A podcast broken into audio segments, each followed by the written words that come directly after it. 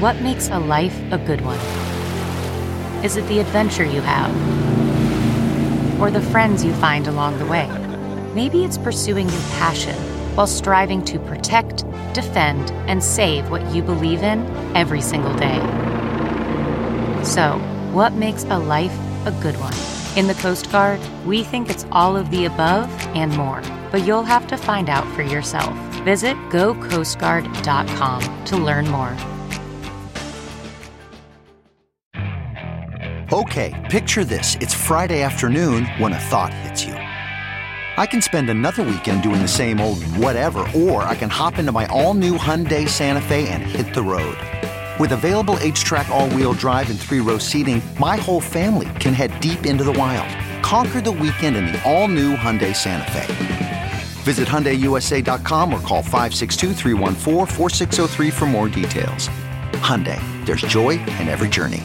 CarMax is putting peace of mind back in car shopping by putting you in the driver's seat to find a ride that's right for you. Because at CarMax, we believe you shouldn't just settle for a car, you should love your car. That's why every car we sell is CarMax certified quality so you can be sure with upfront pricing that's the same for every customer. So don't settle. Find love at first drive and start shopping now at CarMax.com. CarMax, the way car buying should be. Welcome to episode 471 with my guest Al Lubel. I am Paul Gilmartin. This is the Mental Illness Happy Hour. It's a it's a place for honesty about all the battles in our heads, from medically diagnosed conditions, past traumas, and sexual dysfunction to everyday compulsive negative thinking. I am not a therapist. Uh, this is not meant to be a substitute for professional mental counseling. It's not a doctor's office. It's more like a waiting room that doesn't suck. Uh, the website for this show is mentalpod.com. Uh, go there, fill out a survey. Maybe we'll read your survey on the air. Um, check out the forum. There's a lot of really cool, supportive people there. All kinds of stuff on the website. Um, I was thinking the uh, the other day. Actually, I was talking to somebody, and I was ta- talking about my past and my struggles with self-obsession and just kind of the dark corner that I got into in my life. And it, I had all these things externally that I had dreamed of having when I was younger. Yet I felt so empty inside. And as I look back now, I, I realized that the price of selfishness is loneliness. And I couldn't see that at the time. I thought that to survive, I needed to think about myself more. And I didn't realize that help was 180 degrees away from that, that it was not trying to impress people, but to be vulnerable, to be honest, to be my authentic self. And then I could allow people to love me, and then that's when I began to feel connection. And the loneliness eased. Took me a long time to realize that. Uh, I want to read something from our struggle in a sentence survey. This was filled out by a woman who calls herself Awkward Side Hug. And about her anorexia, she writes, if there is less of me, then maybe there will be less of me to hate. Oh, that's so, that's so profound. About her self-harm, it hurts less than feeling everything and nothing at the same time. Isn't that funny how we can feel numb and overwhelmed at the same time? Thank you for that. This is a happy moment filled out by a woman who calls herself Rowan. And she writes, I was in church today with my parents, silently seething at the system that has taken God and turned him into a symbol of hate for so many groups. And I'm not gonna lie, I was ready to give up on it all. Faith, everything. But then the communion hymn began, and I heard the young girl behind me singing with all of her heart, Here I am, Lord. Is it I, Lord? And suddenly I realized God isn't about the system that has corrupted his image. He is about this young girl unabashedly asking if she is the one who will do great things in his name. I sang with her for the remainder of the song, and I believe that little girl just saved my faith. Oh, that's beautiful. That is beautiful. I love those moments when we just feel like the, the, universe is talking to us and saying something to keep us going. This is an email that I wanted to um, read.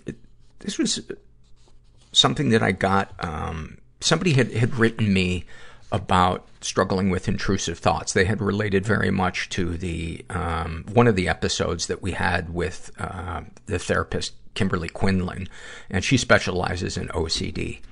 And this person had written to me uh, saying how much she related to the episode with Kimberly and how helpful it was to her.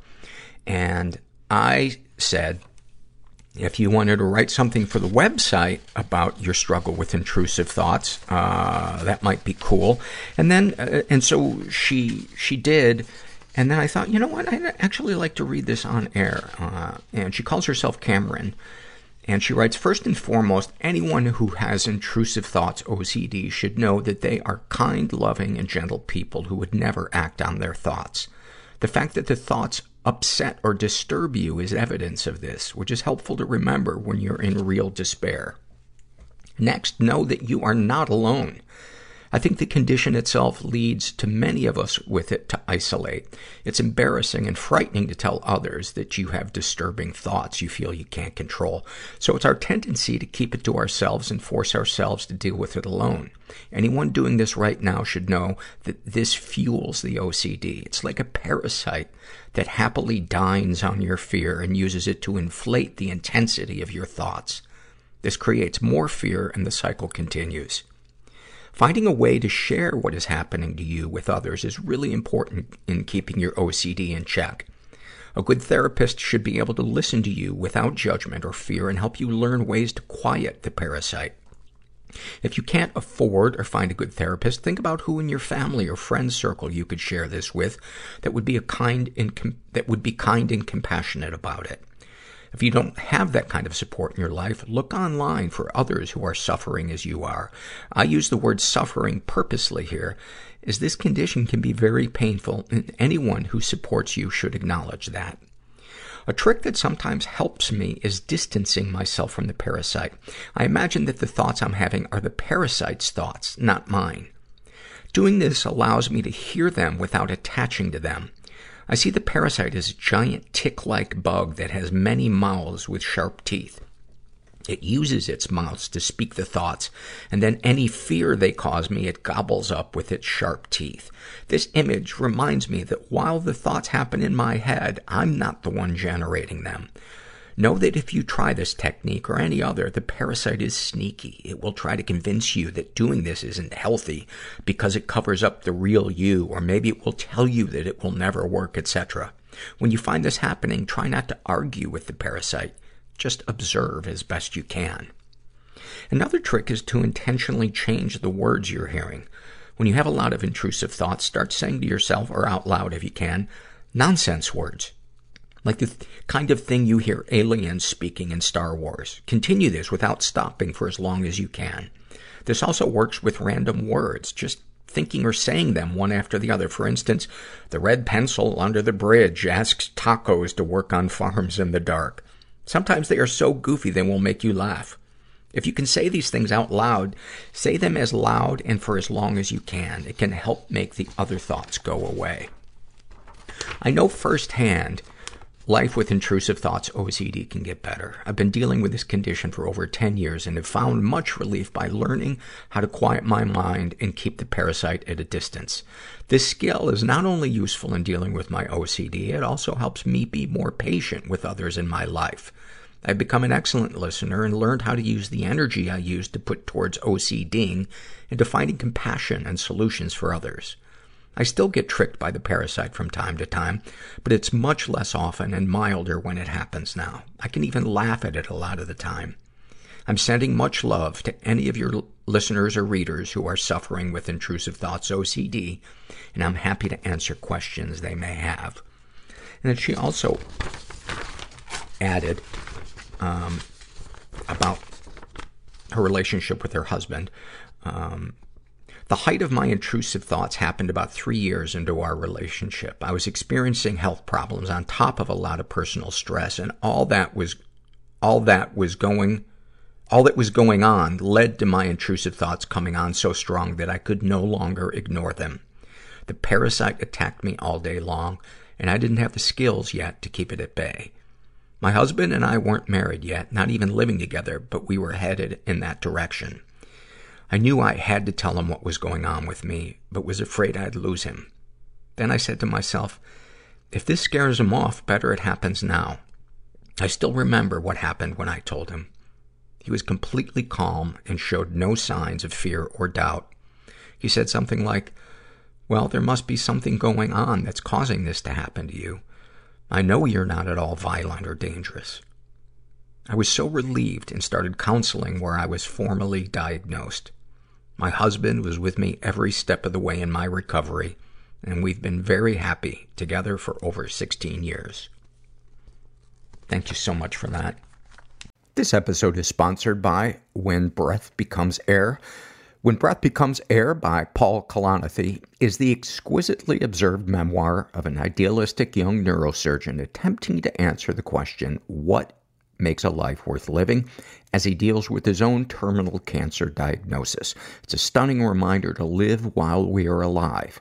A must read for anyone in medicine from a doctor turned patient. For healthcare workers, expand your view on patient care and the fragile beauty of our mortal lives through Kalanithi's unforgettable words. Some of the questions Kalanithi wrestles with in this book include what makes life worth living in the face of death? What do you do when the future flattens out into a perpetual present? When the future is no longer a ladder towards your goals in life? What does it mean to have a child, to nurture a new life as another fades away? When Breath Becomes Air is a number one New York Times bestseller, Pulitzer Prize finalist, and named one of the best books of the year by the New York Times Book Review, People, NPR, The Washington Post, Slate, and more. When Breath Becomes Air is available wherever books are sold. Learn more at prh.com slash breath. Man, that sunset is gorgeous. Grill, patio, sunset. Hard to get better than that. Unless you're browsing Carvana's inventory while you soak it all in. Oh, burger time. So sit back, get comfortable. Carvana's got thousands of cars under $20,000 just waiting for you. I could stay here forever. Carvana, where car buying meets comfort, meets convenience. Download the app or visit Carvana.com today.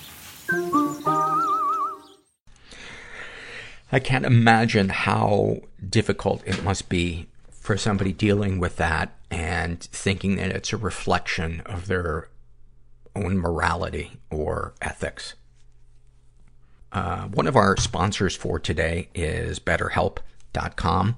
If you have never tried online counseling, I highly recommend BetterHelp.com. I do it every week and I love not having to leave my house. I do it via video with my counselor, Donna.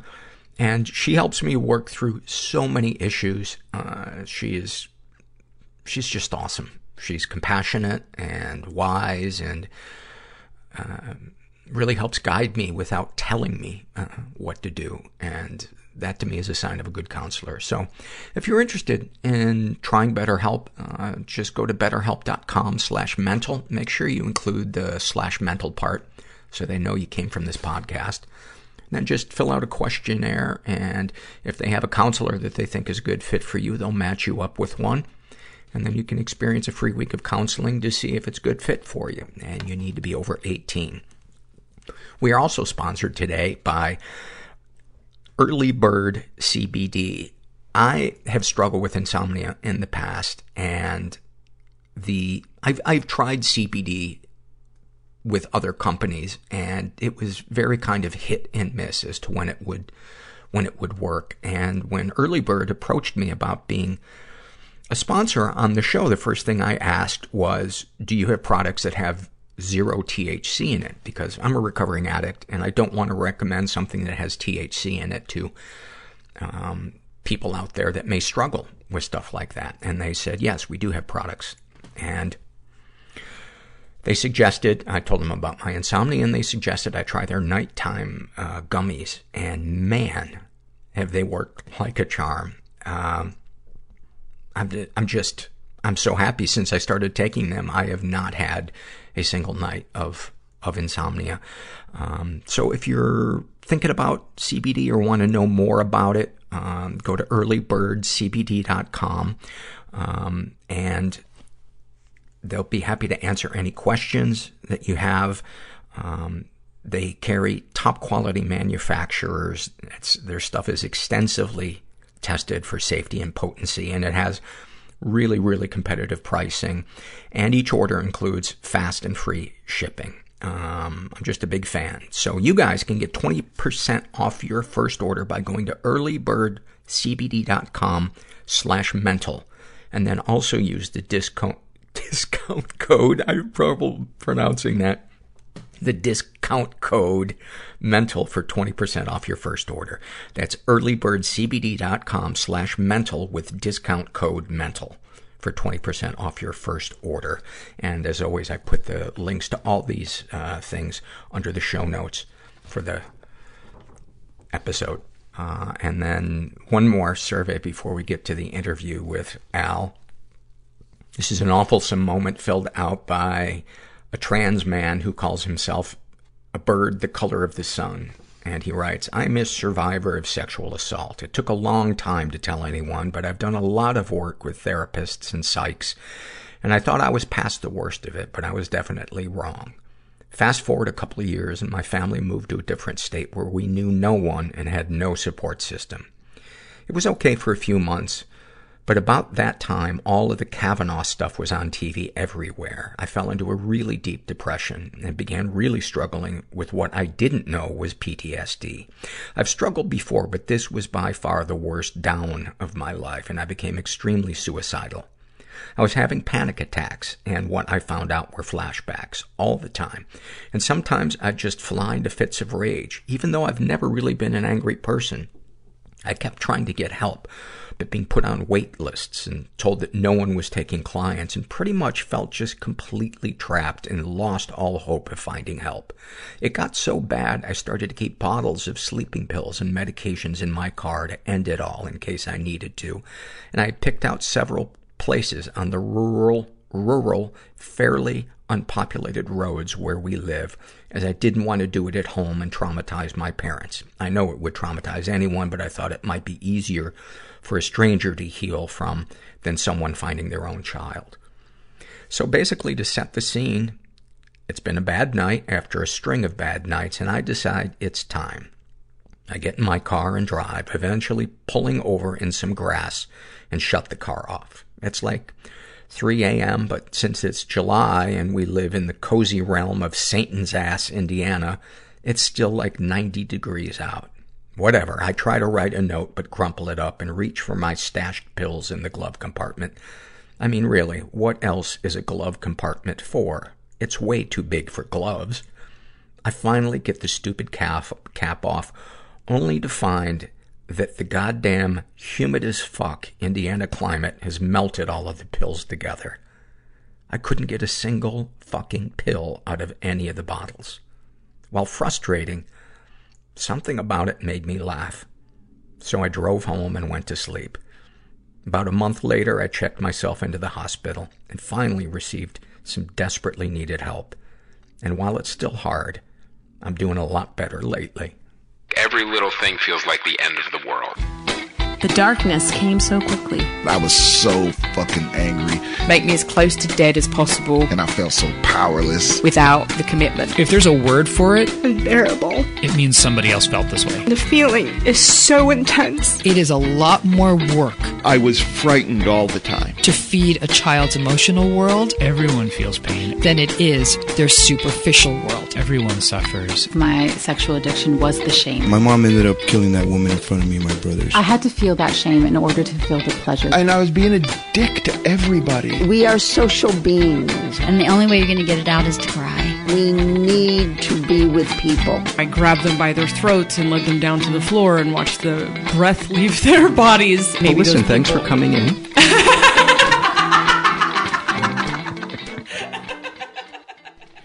I'm here with the very funny Al Lubel. Uh, I've been a fan of yours for a long time. Gra- he and Gracie are having a little love affair over there. Mm. She is. Uh, Al just said to me before we started recording, uh, dogs love me. I think they think because of my crazy hair, they think I'm a dog. Right. Uh, the documentary that you're in, Mentally Al, Mm-hmm. um, where can, where can is that publicly available now? Yeah, no, it's not yet, but it's uh, this Friday. It's uh, going to be part of the LA Comedy Festival. I wish I had the. Uh, I have it on my computer. The information. Uh, I'll I put send- it under. I'll put it under the show notes for Oh, great. for this. I'm not sure when this episode Will air. will, will air. Okay. Um, but I am excited to sit down and talk to you. Al and I worked together years and years ago, probably 25 years ago. Uh-huh. And you're just one of those comics, as people say in the trailer for your documentary, um, people like Sarah Silverman and Judd Apatow, uh, how before there was an alternative comedy, you were an alternative comedian. You were marching to the beat of your own drum. Uh, Your stuff is smart, absurd, personal. Um, you just you had your your own voice when I when I worked with you, and then and you did the Tonight Show with both Johnny Carson and Jay Leno. You did Letterman, um, and then a lot of us never knew what happened. Right. I know. I'm not so sure either. I remember I ran I ran into an agent that had known me in the 90s. He was my agent at some point in the 90s, and I saw him in 2011. I went to meet with him here in L.A. and he had, he said he had heard I committed suicide. uh, But but no, actually, I didn't disappear. What happened? The last Letterman I did was 2008. Mm-hmm. And then I moved to, back to LA here in 2011, which was a form of suicide. I think. yeah. Yeah, I just wasn't getting work out here. Uh, at nothing, hardly anything. You know, Mhm. Flappers. I started doing stuff at Flappers, but not much. Which is a comedy club in Burbank, Right. For our listeners. Yeah. And, uh, but just virtually nothing. And so, uh, I started, uh, to survive. I, I, I kept putting it off, putting it off because I didn't think I'd be good at it. And I also didn't want to do it, but I started driving for Lyft. Mhm. Uber rejected my car. I had a couple of dents, but Lyft accepted it. And, uh, then I actually was surprised. I actually started doing well as a driver. Like I figured I had to do well and I had good ratings. I, I did it for six months, but then I, I really wanted to get back. I had been living in England. I started doing the Edinburgh Festival in 2013. And have you heard of that Fringe Festival? Oh yeah, Edinburgh? it's a big deal. Yeah, it's really good. And so I won some award there. I won twenty five hundred pounds for a best show award, solo show. And uh, so then I got an agent out of it. And then he said, "Come back in 2014. I'll get you gigs." So I lived there for like eight months, and he got me gigs all over Europe and England. That was good. Then in 2015, I came back and I did Edinburgh again. I did 14 and 15 in Edinburgh, Mhm. and uh, then I did well again. I got nominated for an award in 15, and then in, like an idiot, I came back to LA instead of staying in England. I should have. Right. I always reg- and I regretted it big time. And coming back here because there was no work. I was getting all this. I was in Edinburgh uh, every night doing my own hour, and then suddenly back in LA begging for five minutes. You know, Wow. and it's so depressing that crash. Yeah. Reality. I was this comedian, and now I'm not a comedian anymore. Because if you're not performing, you're not a comedian. So are you going to move back there? Well, I did. When I, when I ended up doing it, so I finally got a little money together. A friend loaned me some money, and uh, and the help the Lyft helped me a little. And uh, so in 2017, I went and did Edinburgh again. And then I, I made up my mind when I went. I didn't buy a return ticket, you know, because I felt the pressure of using it back in 2015. I had already bought the return ticket. I didn't have much money. I had enough to stay, but I figured I want to. I'm not going to get a refund on this. It was Norwegian Air, and I figured I'm going to use the ticket. You know, I shouldn't have used it. And uh, so anyway, uh, I did go back in 2017. Didn't buy a return ticket, so I didn't feel any pressure about coming back. And I've been there for two years. And uh, the only reason I came back was I got a gig for a lawyers association. They contacted me in San Diego. Al, Al used to be a lawyer. Do you still have your Right, uh, uh, license? Legally, I'm, I'm a, but I'm on what's called the inactive list, uh, which means you pay less dues, a lot less, and uh, you can't practice law. But if you ever do want to practice law, all you have to do is pay the dues for the year. I you you. can be a lawyer. So I am technically a lawyer. I'm on the inactive list, but when I think about it, you know, uh, even when I practice law, I was pretty inactive. What was the bit that you used to do about uh, defending uh, a m- murderer, somebody that had Yeah. stabbed somebody? What, right, what was would- what was I, the I bit? was like, uh, I wasn't a very good attorney. I'd be like, ladies and gentlemen, jury, my client is charged with robbery, faces up to 50 years in jail, but enough about him. was it that one? The, the oh, other the one other one. I know was was about. stabbing you- in the chest. Yeah, yeah. Isn't you know, I I had a, all the evidence was against my client, and uh, I, so I said to the witness, uh, "Now you say you saw my client stab the deceased in the chest." Yes, I did. Did you actually see the knife pierce the skin of the chest itself? Was that it? Uh, Yes. Yeah, I remember you came up to me and said you liked it. Yes. Because right, don't you Yeah, do the 'cause- dinner? 'cause- a- didn't you do dinner, dinner and I movie? or did. I did. Yeah, for, for like 16 years. That was. But but then your you your up to me joke was backstage somewhere. Yeah. So uh, so you, you did you see the knife pierce the pierce the skin? No. So what you Oh. saw was my client stabbing a shirt. Right. So you merely saw him stab him in the shirt. Can you believe I just forgot it? Like I, I just had a burger and it's like diluted the brain from my brain. It's taken Yeah. the br- br- brain. And I knew when I was telling it to you, it seemed like I'm missing something. and I told you the setup. Yeah. But actually, I did the joke, you know, just three nights ago for the lawyers. I did the Yeah. joke. But yeah, so you merely saw him stab him in the shirt. and then I go on with, uh, ladies and gentlemen of the jury, my client, uh, uh, as the late great Justice Oliver Wendell Holmes stated, it is better to let a hundred guilty men go free than to convict one innocent man. My client is guilty, let him go. Do you remember that part? That, that Don't was- remember that part. That but, was the closing. Uh, so the name of the of, of the documentary is Mentally Al, and and I heard a bit of your story on Marc Maron. Uh, Mm-hmm. Is one of the reasons I wanted to to have you on because it's a great fit for this show. We talk about you know mental and emotional struggles, past and and present. Where what are the the struggles that that you have had? When did they start? What do they look like now? Well, you know, I think they really started. I noticed my parents started sending me to a psychiatrist, so I guess they noticed it. Uh, Where was- where were you raised? Queens, New York. Okay. So it was probably when I was like, you know, I'm getting nine or ten. I remember reading an article about Johnny Carson in the paper. I'd never heard about him, and it was about Johnny Carson, and it, that was when he was uh, like in the middle of his maybe 1970 or something. Mhm. I don't remember, but I just that just came back to me, and uh, actually, my psychiatrist uh, was a guy, a, a like a refugee from this World War II or something. He was a Mhm. well-known psychiatrist. But anyway, they, they gave me, I didn't know it, but they gave me Ritalin. I had a bad reaction. I remember I took all the furniture out of my room, brought it into the living room or something. I, was just, I don't know. I was trying to move, I guess. But uh, yeah, so they got me off that, and then they started seeing. I went to we went to group therapy. Me and my mother and my father went to see a psychologist in on Queens Boulevard, and it turns from that I learned that the psycholo- Then I started seeing him alone, and he told me my father's not going to change, so forget about him. Mhm. And my mother started seeing her own psychologist. But the problem was I was an only child and very smothered by my mother, wildly overprotected. She was terrified of me getting hurt you know so she didn't you know she i guess the psychologist told her she had to let me out to play with my friends she wouldn't let me out a lot to play ball she was afraid i'd get hurt Have you have you ever talked with Fred Stoller? yeah Okay. sure. A lot of similarities A lot of similarities. yeah i'd like Would- to think i'm sicker would you do me a favor and just silence your uh, your phone? oh yeah is that on i didn't even Yeah, I that's just heard I a heard ding just right? heard a ping. yeah no problem i will Yeah. uh, so that that's your issue huh no i'm joking yeah traumatic Um, no i'm sorry A- a- Actually, um, one of the issues I had growing up was a was a mother that that uh, did not really have boundaries and kind of spouseified me, and, Mhm, and that's what I had. And Yeah, the same uh, thing. yeah, kind of emotional, uh, covert incest, like no physical boundaries, and um, yeah, it fucks with your head. Have you ever read the book Silently Seduced?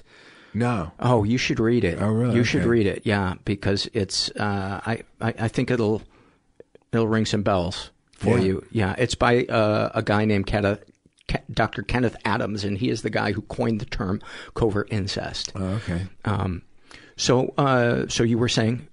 Yeah, so uh, very over. Yeah, I was smothered and spoiled, incredibly spoiled. My mother served me food in bed. Uh, I demanded it, but she gave in until I was 17, a senior in high school. Not every time, but I, I remember coming home from school, lying in bed and watching TV. And she, I'd make her change the channel for me. I go, Channel 7. And, this has got to stop, Alan. I, my psychiatrist says I should not be giving in to you like this. Channel, come on, Channel 7. And she'd come in and change it. Oh, my you know? God. And so I tell stories about that. But, uh, yeah, I mean, it was What, in- insane, you know. What were the boundaries that, that she crossed when you talk about her her smothering you? What were she, she didn't do the inappro- physical? It wasn't inappropriate touching. Nothing right. like that. But I mean, she would make the bath. When I look back on it now, Alan, the bath's ready. Alan, come on into the bathtub, Alan. Take your clothes off, Alan. But I didn't take it off in front of her because I hit puberty late, and I think one of the reasons I hit it late, I was I was really terrified of growing up. I didn't want right. to. I remember now I hear it, but uh, back then I heard it too. Kids wanted to grow up. I can't. When I'm this, I heard this kid today. as two days ago at a coffee shop. I'm almost 13. You know, uh, right. like they want to be 13. Oh yeah. I was dreading every moment because I really? didn't feel. First of all, I was like a king at home. My father sarcastically called me the king, yeah. and because he was kind of angry, I think I got away with everything. Yeah. But see, he worked nights, and he was a pharmacist. So he wasn't there ever. I was an only child. So it was just me and my mother, and occasionally my grandmother came to visit, and I became actually very close to my grandmother, my mother's mother. So that helped me. And one psychologist once said, I think the, she is maybe the reason you're not like a mass murderer. You know, she gave you like humanity. I could joke with her. Gotcha. She wasn't, she was overprotective of me, but not like, in some ways, not as bad as my mother. And she related to me. Like we play cards together. We watch TV, the Million Dollar Movie on Channel 9 together on television. Gotcha. There was some, someone to like, you know, relate with. With my mother, it was all, "Mommy, get me a ten sandwich." Al, you're a bat. You're a brat. You're a spoiled brat. Go fuck yourself. Sometimes she get mad. Go fuck yourself. So, uh, but my mother was very funny. She had a good sense of humor. So um, now I look back on it, and there was a lot of good so- good to it too. It's right. sort of like I was thinking about it today. It's like Dickens, the best of times and the worst of times. And I think you know, and I didn't ever want to move near where I grew up because I grew up in Fresh Meadows, Queens, or Jamaica, Queens, they call it, and. Uh, but I, I used to think it was because it was so painful, but it was also so good in a way that I was like king. Right. You know, it was like uh, most kids didn't, you know, I was like, to my mother at least, and to my grandmother. My father resented it a little, but he never right. fought back and pressed against it. Right. And, uh, but he was very childish, my father too, too, because, uh, I remember I was jealous of the other kids. They acted like families. Their parents would come home, they'd sit for have a family dinner. We never had that. My father would leave at four in the afternoon to go to the pharmacy. Mm-hmm. So there was never, I was served food in bed by my mother. And I insisted on it. I was, I was angry. I think I, I didn't know consciously I was angry, but unconsciously I knew I was angry. It wasn't a real family. If you could go back in time to any age and say something to you or your mother or your father or anybody, what would you say? And what age would it be? I'd have, I'd have a few days to think about that. Okay.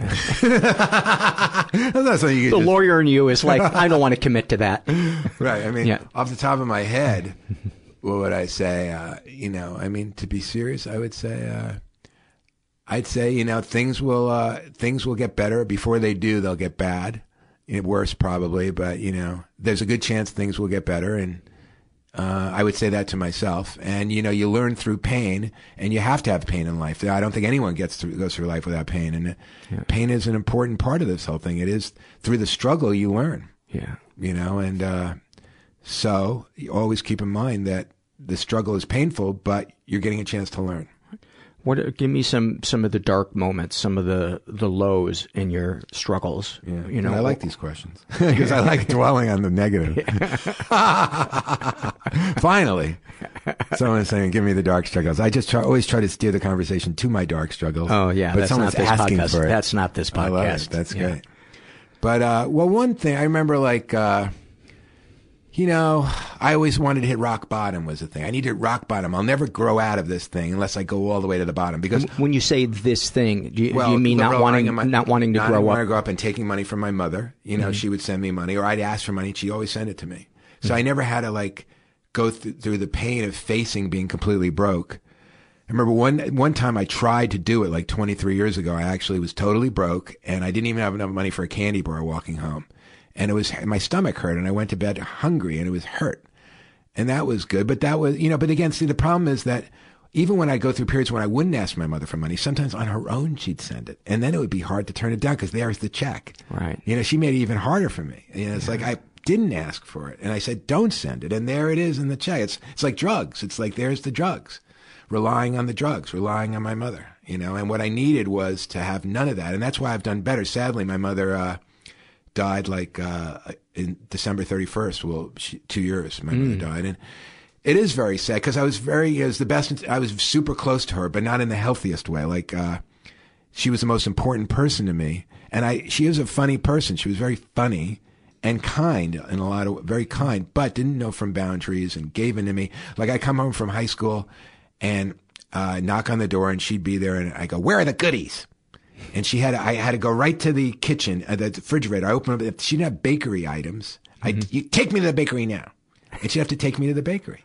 She Wow. just gave, I was a tyrant, you know? And so I had a sense of entitlement at, you know, which is healthy in a way. Like I certainly never didn't feel unentitled, but in the outside world, I was insecure because I knew I was a huge brat. I knew the other kids weren't getting away with it. And I also didn't have the power I had in the outside world because without my mother, I had no power. What what were your relationships like with partners? Well, I never really had those. I just had a couple of slaves. No, I'm trying. no, but uh, well, I did have a. I had uh, finally. I, I was afraid of girls. Totally afraid of growing up. Yeah. Terrified. I remember. You know, I told this story on a podcast and didn't realize it's arguably a, it's not a crime, but I, you know, it's. Uh, I was 17, never kissed a girl, never touched a girl, and I remember I was it was uh, summer camp uh, in uh, it was like a bungalow colony next to Kutsher's Hotel in the Catskill Mountains. And I was terrified of girls. And people younger than me, like 15, 14, they're dating, they're doing. Mhm. I was terrified. Never asked one out, never touched one, never kissed. Anyway, they encouraged me to go. And so a 13 year old girl like me, and we were holding hands walking. Mhm. And I, when I told the story in a podcast, someone said, Oh, I never thought of it that way. But she was 13, but I was, I mean, all we did was hold hands. But she was confident, and I was terrified. I was 17. And I remember a 15 year old girl there at that thing was telling me to relax. You should get a girlfriend. You know, everyone was younger than me and more grown up, more mature. Was there a concrete, specific fear? Well, it was just anything. Well, I had no confidence. Uh, I had hidden, hadn't hit puberty. Like I had no. Well, actually, I do remember that bungalow colony. I was terrified to touch myself. I didn't even know about masturbation. No one told me about it. Uh, you know, I had no brothers to tell me. My father didn't tell me. I remember one time my mother came into my room when I was maybe probably 13 or 14 and told me about the man inserts his penis into the woman's vagina. But I didn't even know about getting hard or anything Mhm. like that. I didn't know. So I do know when I was, I do remember at least when I was 17, my penis would get hard and I'd be uh, lying in bed and sometimes I'd lie on my stomach, but I never actually did anything, never touched myself, never, but I would have wet dreams, like I wake up, but I was also a bedwetter till I was 14. You know, because I was, uh, my mother again gave in to me, mommy, my bed. You know, I remember for some reason I'd scream the word niacin. It was like my private because I must have been. I made it was a joke that really didn't make any sense. It made very little sense, but I must when I one time I was bedwetting and I must have been dreaming because I'd watch TV all the time. I must have been dreaming about a Wonder Bread commercial, which would always be on the air, where they list the vitamins. Mm-hmm. And at the moment I woke up from the bedwetting, they must have been on niacin. Because I scream out the word that's in my head, niacin, niacin. And then, and she was always irritated by me having to come in. So then just the word niacin got together with irritation and I loved to irritate her because that was my way of creating boundaries a little, a little distance. It, it, it sounds like a bad marriage. Oh, yeah. You and your mother. Yeah. It was a horrible, and I like didn't a know. couple bickering. Yeah, and I didn't know it was bad. There was not really that much communication, you know. And I remember, like at that summer, that when I was seventeen, another thing that annoyed me, we went somehow shopping one afternoon, and there was a girl that was probably seventeen or sixteen. She had the girl from the sit in the front with my mother, and I was in the back seat. And that just seemed weird. It's like she was chauffeuring. I was like the child, and the other. The, I don't know. That just seemed. What was your mom's childhood like? I think she was very spoiled, but my grandmother had two daughters, and uh, and also her first child was a boy and died at birth. So I think my grandmother was wildly excited when I was born because I was the only male grandson. It was it's a boy, it's a boy. They were so excited. My mother's sister, two years older than my mother, who's still alive, and she had two girls. So my grandmother was wildly. Ever, I was the special one, and also my mother was the most special one to her mother. So Selma, I think, was always jealous of my mother Right. because my mother was the second born. Selma was the first. Did your grandmother have boundaries? Where did where do you think your your mother uh, learned her boundaries or lack thereof from? That's a good question. I I don't know. My grandmother was just wild about my mother. I don't know in the childhood Mhm. what my mother grandmother did for my mother, but it was all everything. Selma always say everything's Ida, Ida, Ida. My mother's name. My grandmother's obsessed with my mother. Worried about her. Worried about. I'm worried about Aj- Ida. I'm worried about Ida. You know, so I don't know. I don't. I doubt very much my grandmother served my mother food in bed or anything like that. And my mother also. I'll tell you. I talk about this in the one man show, but my mother wiped me. My my I screamed, "Wipe me, wipe me!" You know, wipe my ass until at least I was twelve. Wow. Now I'm not saying it happened every time. I don't remember that, but I remember coming home from uh, college. I mean, not college. what is that? Is that a Freudian slip of some weird way? I don't. I don't think so. But anyway, uh, uh, sixth grade. I was twelve. Must have been seventh grade if I'm twelve, or it could have been yeah, maybe seventh grade. But yeah, I come home for lunch. At least she let me walk on my own. You know, she let me do that. Walk all the way out. Probably a 20 minute walk from the elementary school. And I, I remember I'd watch uh, Jeopardy with Art Fleming. Uh, was on TV, a game show. And uh, I remember being in the bathroom going, wipe me, wipe me, which I would do when I was three and four and five, but she never stopped it. She'd always say, Alan, this has got to stop already. This has got to stop. But she never did stop it. I needed someone to stop it, you know? She never did. Right. So I kept doing it. And 12, she wiped me, at least. And the only reason I stopped is I knew my bar mitzvah was coming up at 13. And I, I remember feeling a little pressure, like you're going to be a man. And I think that kind of stopped me. It, it almost sounds, and don't let me, you know, put words in your mouth, but it, it, it almost sounds like there was a trade off that, you know, for you giving into her smothering you and controlling you and keeping you from kind of individuating, you got to say change the channel and these and uh, almost like subconsciously you knew that you were owed something for this sacrifice you made to quell her anxieties is that would that be fair I think so. I don't know because I consciously I didn't know. I, I just knew I had an anger at her, but I didn't know I was angry. And only through therapy years later did a shrink once said to me, "I think you really are angry at your mother." When I was like thirty, he told me that. and did that So- r- ring true Oh yeah, well at 30 I was because I was already starting to resent. She used to demand, demand, and I did it. To ca- when I would take off from a flight, I had to call her when I got to the airport, and I had to call her when I landed. And my grandmother wanted me to do that too because they were so worried about me. I just and the shrink the, started seeing the shrink right after I won Star Search, and uh, I was 31. And he, I told him that he goes, "That's got to stop. It's going to stop. You're going to tell her." And I told her, I said, "The shrink says it's got to stop," and it was very healthy to get it off. You know that I didn't have this I, resentment of this the umbilical cord that never got cut, Yeah. and this anger that I had unconsciously. I didn't want it, but I could. I didn't have the courage to say to her, "This stops," because I was so undeveloped emotionally. I didn't have the courage to say it stops. I was too much. I wanted it to stop, but I didn't have the sense of adulthood, the sense of separation to even say I want separation. Has it always been difficult for you to stand up to people outside of your family or do you have no Yeah. problem with that I'm getting better at it now because I was thinking about this today. I'm finally getting better at it because I don't want to say the celebrity's name. But years ago, like 30 years ago, I was friends with this celebrity. He wasn't a celebrity yet. He was just getting started. And he always helped me out on stuff because he was a lot younger than me. And I, and uh, one time I called him and he got this big job with uh, working with a company. Uh, and I called him. I said, I really need your help because we, he gave me an idea for a sketch. And then it was a tour. It was, I had just won Star Search, right? And then his idea was to get like one of these tourism companies to come over to my house and give a tour of my little tiny little small little room Right. because I'm a star now. I won Star Search and like to capture their awkward faces being toured around this pathetic little room on Hayworth Avenue. So he gave me that idea, but I, I don't remember what got me anxiety. I wanted him to come right over to help me. And I said, "Him?" He goes, "No, I can't. I'm I'm working here." And I go, "Please, please." He goes, "I can't." He got really angry, and I was like, "I never heard him get angry at me before." I thought, "How could you really? You can get that angry at me? Or, what's going on here?" So he was just beginning to grow into what he became is huge.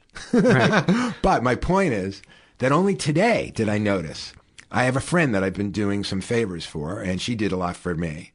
And uh, I've been doing favors, and then she wanted me to take her to look at this car in Cerritos. And I said, I'm not going there. I don't have the time to do that today. And then she said, okay, there's in Van Nuys too we could go to. I go, okay. But in the past, I may have been like, okay, you know, but I said, no, I'm not doing it. Mm-hmm. I thought, wow, what this, where's this coming from? You know, and I finally, I'm getting to do it. Why? Because I went to England for two years on my own, terrified, scared, like I've done a few scary things and I have and been in a lot of pain.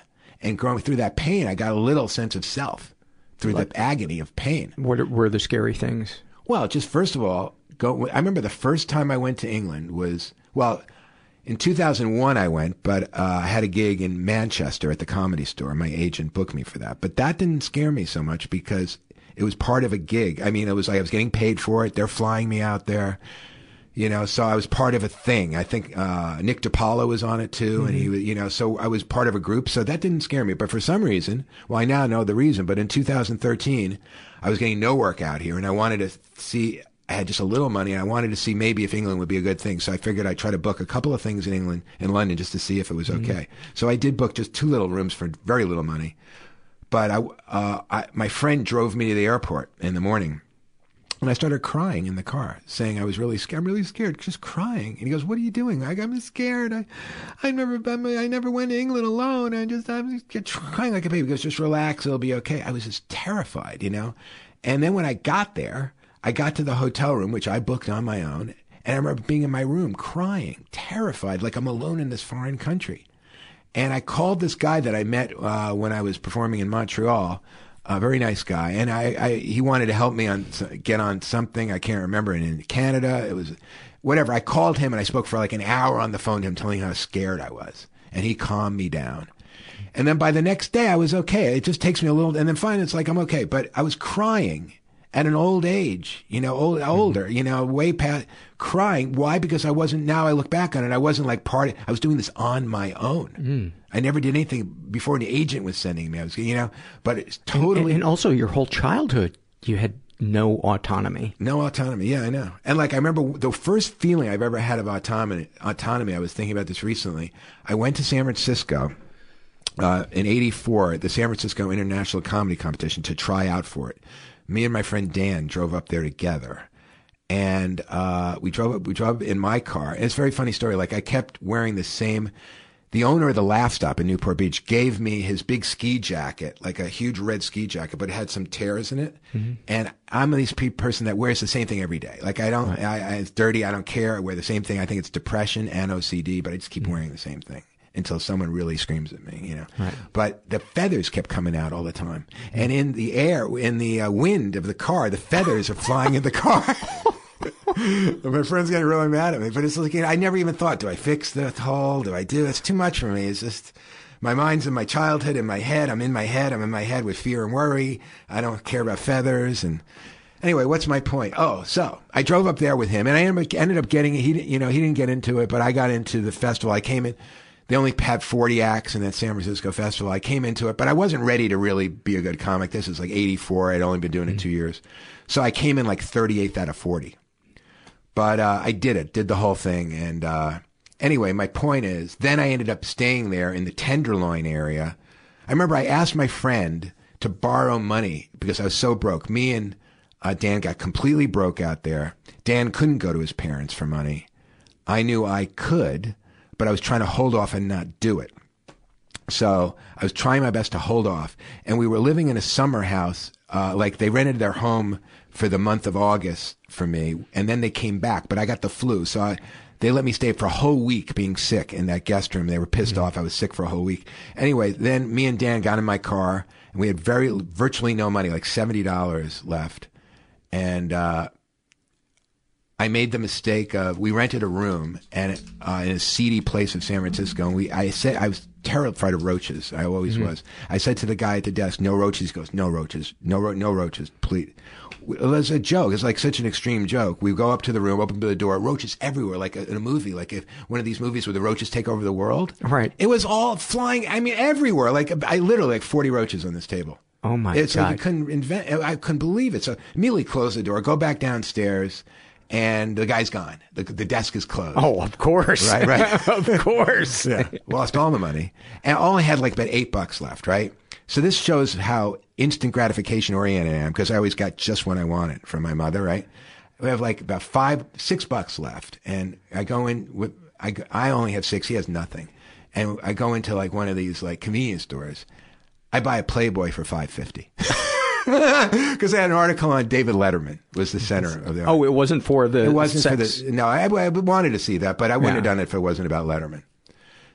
Fifty cents left, and Dan he couldn't believe that I would. He just no sense of proportion, no sense of the situation. So that night, we only could find a place to park. It's a funny story. Like we uh, we parked near where we were living for that whole month. It was mm-hmm. like the mountain Mission Avenue or something. It was like up in the hills a little, like twenty minutes from downtown. Mm-hmm. So we found a spot near, but I was still very sick with the flu. So I started vomiting in, outside the car, like really loud in the hills with the mm-hmm. reverberations. And Dan made a, really made a funny point. I didn't know. So he goes, the lights, this is like three in the morning. The lights of every house are lighting up from the noise. All, the, whole, the whole neighborhood, light after light after light. so I was like a disaster, you know. But anyway, my point is, so finally we had no money. So I asked, I have this friend that lived in San Francisco and he kindly offered to loan me some money. And then he said to me, and then I felt guilty. So I mistakenly said to him, you know, just want to let you know I could get money from my mother. And he goes, well, if you can get money from your mother, I'm not giving you nothing. So I had to go get money from my mother. So I blew that. He was going to lend me money. But the point is, I, I held out for a while, got a little, and we ended up living in the Tenderloin, this really shitty area of, say, you ever hear that? It's Oh like- yeah, it's rough. yeah, very rough. And we were sleep actually sleeping on the floor. Didn't have money for a mattress or anything. And uh, so I, to make a long story short, oh, I got a phone sales job. The only, I think the only thing I actually sold these magazines to, I luckily called a comedian. I didn't know it was a, it was blind calling. Happened to call a successful, nice comedian named Evan. Can't remember his last name, San Francisco, but uh, he ended up buying it. You know, but anyway, Dan lasted at the job a little more. He met a girlfriend there at the sales job. I ended up two months later coming back down to LA, and this was then I drove home alone. It was the first time me driving long distance alone that I ever remembered, and I remember feeling this exhilaration. I'm alone driving from San Francisco to back to LA, and I felt like wow, I feel like a person. First time I actually felt like a person. You know, I remember I've driven alone to San Diego for a couple of gigs previous, but that's like an hour and a half, and I did get a little buzz. But this was seven hours alone. How how old do you feel emotionally? Well, I remember when I was like 31, seeing that shrink, the first uh, psychiatrist I saw as an adult. I remember he told me emotionally I was pre-adolescent. He said I was like 11 emotionally, and I really did feel that way. I mean, like I had had, I started fooling. I had a girlfriend when I was 21, and she told me I was infantilized by my mother. I remember she used that word, infantilized. But uh, and then she cheated on me, and I broke up with her, and I never really had another girlfriend after that uh, since. And uh, but now that's a, that's a long time. That's that's well, I've gone out with women a little, maybe two, three dates, but Okay. nothing really as a girlfriend. Yeah, it's just afraid, the fear of commitment, the fear of finality, the fear like maybe I'll meet someone better. Why, how can I pick this person? There's going to be someone better. And any, everyone always tells me, all the therapists say, which I probably agree with, you're just afraid of having one, and you use that as an excuse. yeah, fear of fear of intimacy, fear of being smothered. Smothered, but also I have high. I want an incredibly beautiful woman um, because I'm spoiled. You know, it's like I want them, eh, but I also want them to have a great personality. I'm like spoiled like that too. Just a completely vacuous, beautiful woman wouldn't be enough. It's very hard to get that, especially as you get older, especially when you don't have that much money. So it's very hard, but I still am holding out for that. You know, and so like because I feel entitled to the Yeah. incredible beauty. You know, so it's this is also the sickness of I feel I'm so special Right. that I deserve this incredible beauty. And also because I'm so insecure that I need that incredible beauty to validate myself. Look what I can get. I'm better. th- Because I think that's why I really got into stand up. It wasn't, I wanted to be a star. I didn't really want to be, I, w- I liked comedy. I saw the movie Lenny mm-hmm. about Lenny Bruce, Dustin Hoffman. I was attracted to it, but I didn't really become a comedian because I, I want to express myself as a comedian. I want to mm-hmm. be really funny. I wanted people to love and idolize me and treat me like my mother, but maybe in a healthier way than my mother, and also to respect me. But when I'd see the people on Johnny Carson come on and they'd all talk about their next project, they all seemed so happy and proud of themselves, and the audience loved them. I wanted to be them. A happy, proud of myself person because I had low self esteem from being such an animal to my mother. You, you're an animal. You're an animal. Go fuck yourself. But on the other hand, you're the greatest looking guy in the world. You're the best. You're the best. So I had these mixed. That sounds a little creepy. Yeah. Yeah. Mixed messages. Extreme. You're the best, and you fuck yourself. You know. So I had these huge differences in my head, and I felt bad for being such a brat, and so I had low, very low self esteem in some ways, but an incredible high. But the thing is, yeah. So I always, so I want that incredibly beautiful woman. I think because first of all, I do like beauty, you know, and uh, but also I feel it will validate me in some way and make me. So I think becoming a comedian was a way of making me a better, making me more acceptable. Like I'll feel better about myself if I'm I'll have more star. power, more leverage in negotiating a a uh, partner. Yeah, that's true, but not so much because I want them to like me just for me. That's how narcissistic I am. I don't want them to like me because I'm a star. I feel I'm good looking enough, I'm great looking enough that they should definitely want me. In fact, I feel I'm better looking than them. and if I get this incredibly great looking woman, I'll let her know that. I'll make her feel worse about her looks.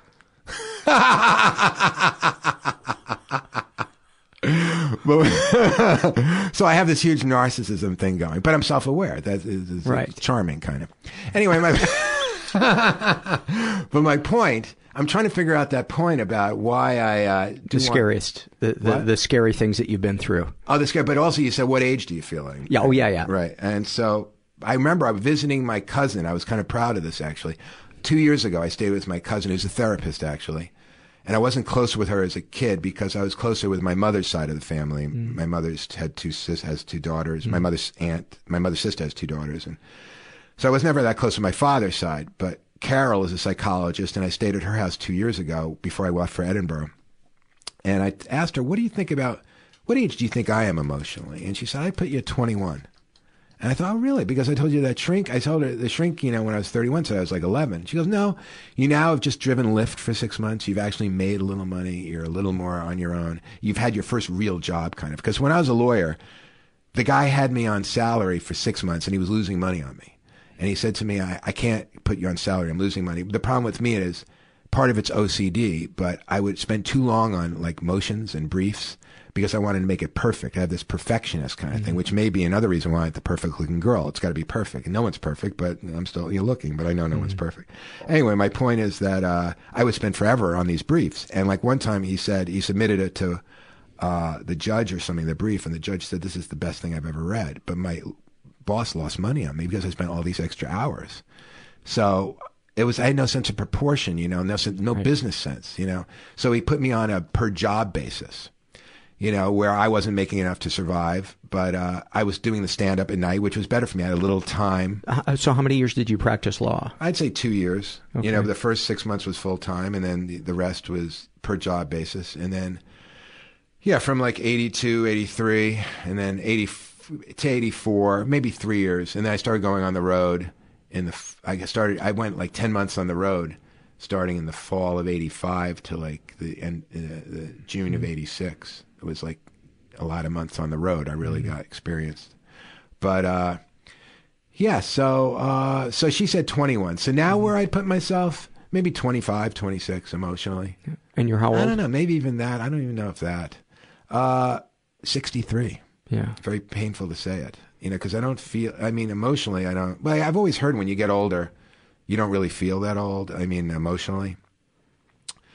But I am noticing I'm a little getting, you know, I'm still emotionally very childish, but, uh, you know, when you sense death coming, it brings a little maturity to you, I think. It's also a little freeing. In what way? I, I, I find, you know, as my body ages and I'm and I face my mortality, uh, I'm also able to care less what other people think of me, right? Because I just picture, well, I'll, you know, it won't be that much longer until I'm until I'm dead, and then I won't have to worry about it. So why am I why am I worried about it now? Right. Uh, and and I think the more we come out the other side of battles and anxieties and things we needlessly worried about, the more I can remember that as I begin to worry about something needlessly, that I can Mm, go, right. oh, this is similar to that thing that I was worried about before. Mhm. And I think if you're still standing after a couple of decades and you've been through the wringer, uh, I don't know, if you can ever reflect on that and say, wow, I, I do have certain strengths inside me.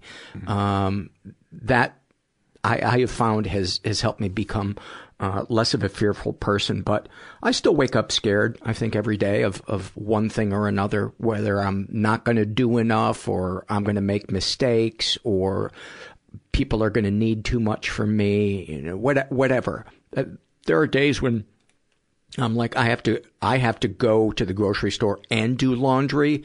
I can't do it. I right. get it's that's insurmountable. Right. And all, all of a sudden, in my mind, laundry is going to be three hours where I can't do anything else while I'm doing it, and the grocery store is going to be two hours, and there's hmm. going to be traffic. And in reality, I could probably knock them both out in an hour. Right. But I don't think that. They just Yeah, all of a sudden they take on this this gigantic proportion emotionally for me, and it's just this kind of vague, nebulous feeling of it's just too much.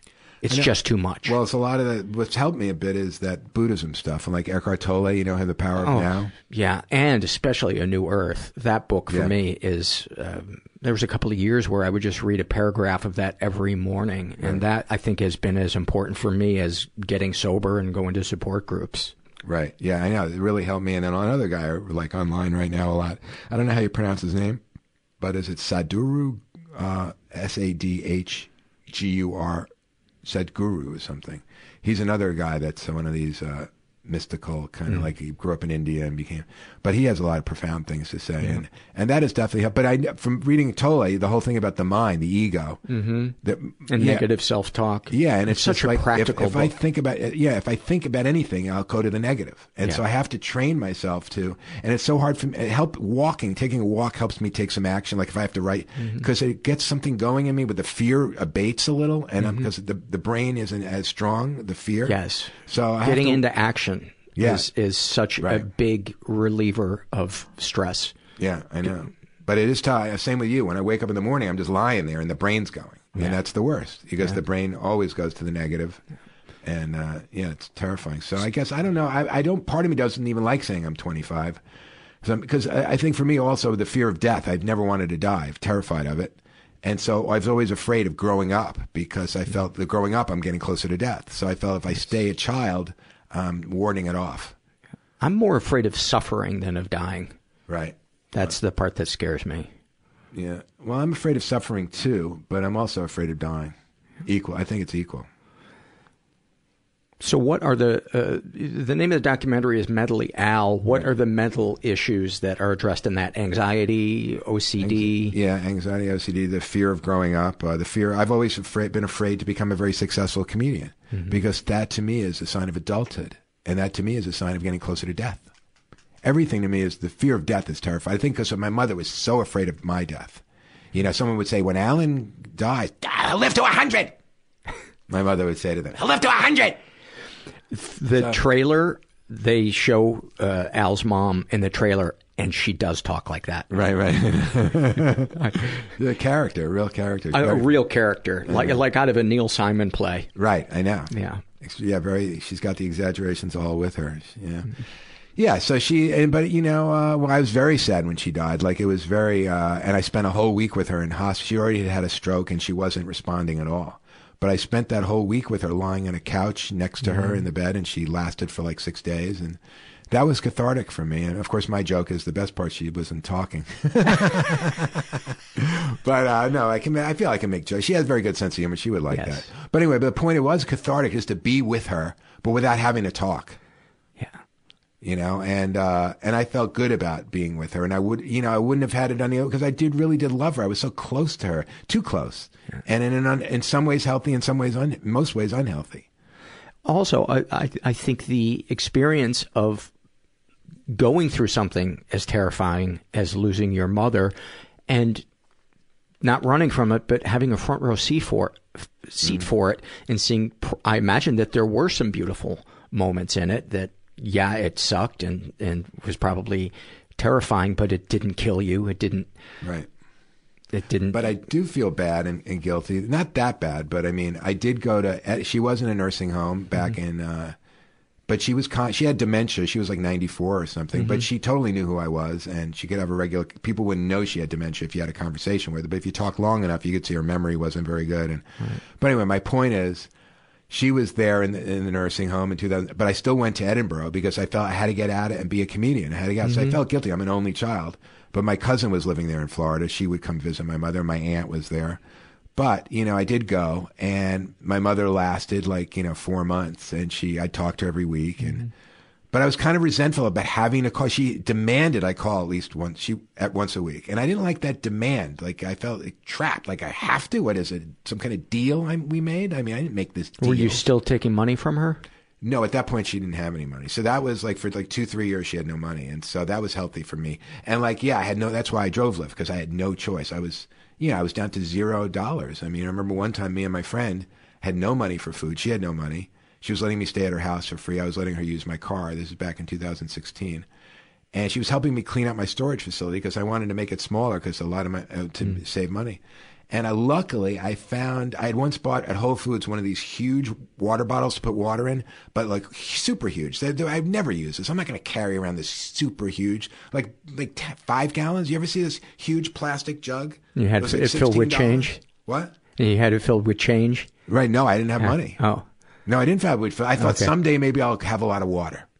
Yeah. Really, Some- someday I'm going to carry around a lot of water. Like I'll carry it in my car. I'll Yeah. have uh-huh. this huge. So every time I want water, I'll just go out to my car and get the water. It's uh-huh. I didn't need that jug like that, but it's just stupid purchases, right? Luckily, I saw it in there in the storage, and I, Whole Foods doesn't have a 30 day thing. You don't have to do it in 30 days. I knew you could return it any time. I never used it, so I got $15 for it at Whole Foods, and we were able to eat that night. But it got to the point where I got on food stamps. I was on uh, what do you call it? Uh, welfare for like two months. Got off that, but then I stayed on food stamp for like six months, and then finally, then I started driving Lyft, and I was able to get by. But Uber rejected me because I had a couple of dents, and so it took me. I was living here for like what? Uh, I started uh, Lyft in November 2017, and I had gotten back here in uh, September 2015. So it took me two years to drive Lyft when I could have started it immediately. I'm shocked you got your driver's license at all. Yeah, well, How, did it take you a long time to get no, that? Like somehow I, I was thinking about that. Somehow I got it in high school, and I was. You know, your I mother could- must have been terrified at the idea she- of you driving. Yeah, but no, but she let me do it. I mean, I, I guess she wasn't that bad in some ways. She was okay with me doing that. But there are other examples. I'm trying to think of like these crazy examples where she didn't want me to do stuff. You know. Can you can you think of it? Oh, I can think one right off the top of my head. She didn't want me to call. My father died when he was 60. So he got bladder cancer at 55, and so he died at 60, and that was sad. I was only 19, and that was a big traumatic thing for me. Uh, but uh, his father last lived till about 100, my grandfather.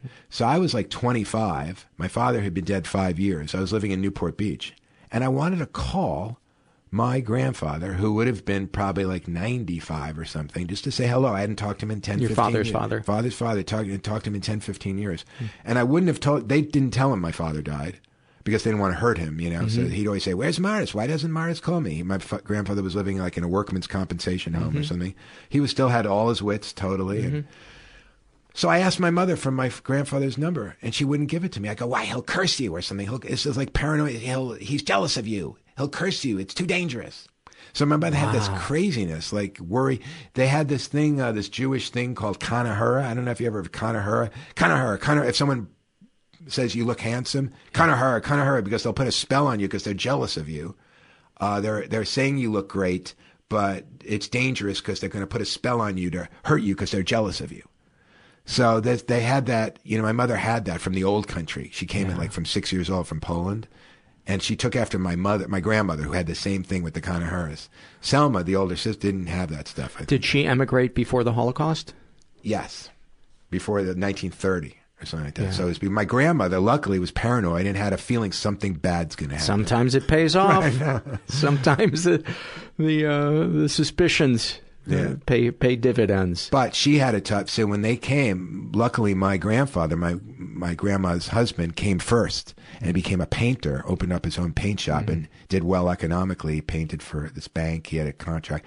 But anyway, he was here for two years before he called for my grandmother and the two Selma and my mother. Right. But he had already started having a mistress out here. So I didn't find this out until later. I was older, but uh, so my grandmother was very jealous and upset about it, and eventually he left the mistress, and she committed suicide because he left her. But so again, I think my my mother came from a broken home of a husband that had a mistress. They didn't feel close. She, my mother was five, Selma was six when they came, or seven. So they never felt close to him because they didn't know him when they were two and 3 and mm-hmm. four. So- and he had a temper. He was a nice guy, but he had a temper. So it wasn't a close. It was a fractured family. So I guess I could see where my mother would have some issues and problems in raising me, and and also it took twelve years for them to have a kid. My father and mother. My, my father was forty one. My mother was like 20, 30. It took twelve years to have a kid. So by the time they finally had me, they were so wildly thrilled. Hmm. You know, and so it was too much pressure on me. You know, the whole thing, Alan, Alan, Alan, you're my life, you're my life, Alan. I do jokes Wow. about my mother, and people say it's been reviewed, and they say, like you said, as that psycho, my life, Alan. I live for you, Alan, my life. You know, and I didn't realize I was kind of, she kind of would sound like that sometimes. It has that psycho quality. I live my my reason for living, Alan. My entire reason. She said that to me. My reason. Uh, I go, Ma, I know you love. You'll never know. You'll never know. Oh my god! Oh my god! Wow. Well, Al, thanks thanks for coming by and, and Thank sharing your story, man. I, I Thank can't you. wait to see the full uh, documentary. It's called Mentally Al, and um, I, I would have. Uh, it's it seems like something that's just ripe for Netflix or something. Well, they did try to sell it, but they got what I get. You know, I mean, like if I try to do something, we don't know who you are. So they were like, we like this documentary, but we don't, no one knows him. And so it's a catch 22. Well, gee, they'd know me if you'd air it. Right. But then the whole point is no one knows. Why does no one know? And they, these guys think I'm fun, very funny, and they think Mm-hmm. why I should have more success, and why doesn't he? So it's a study of why doesn't this guy have more success? So it's a study about a guy. Why, that? Right, right, right. Why are you not the king? Right. And she would say stuff like, "You're the best," and, you know. But but also don't play it safe.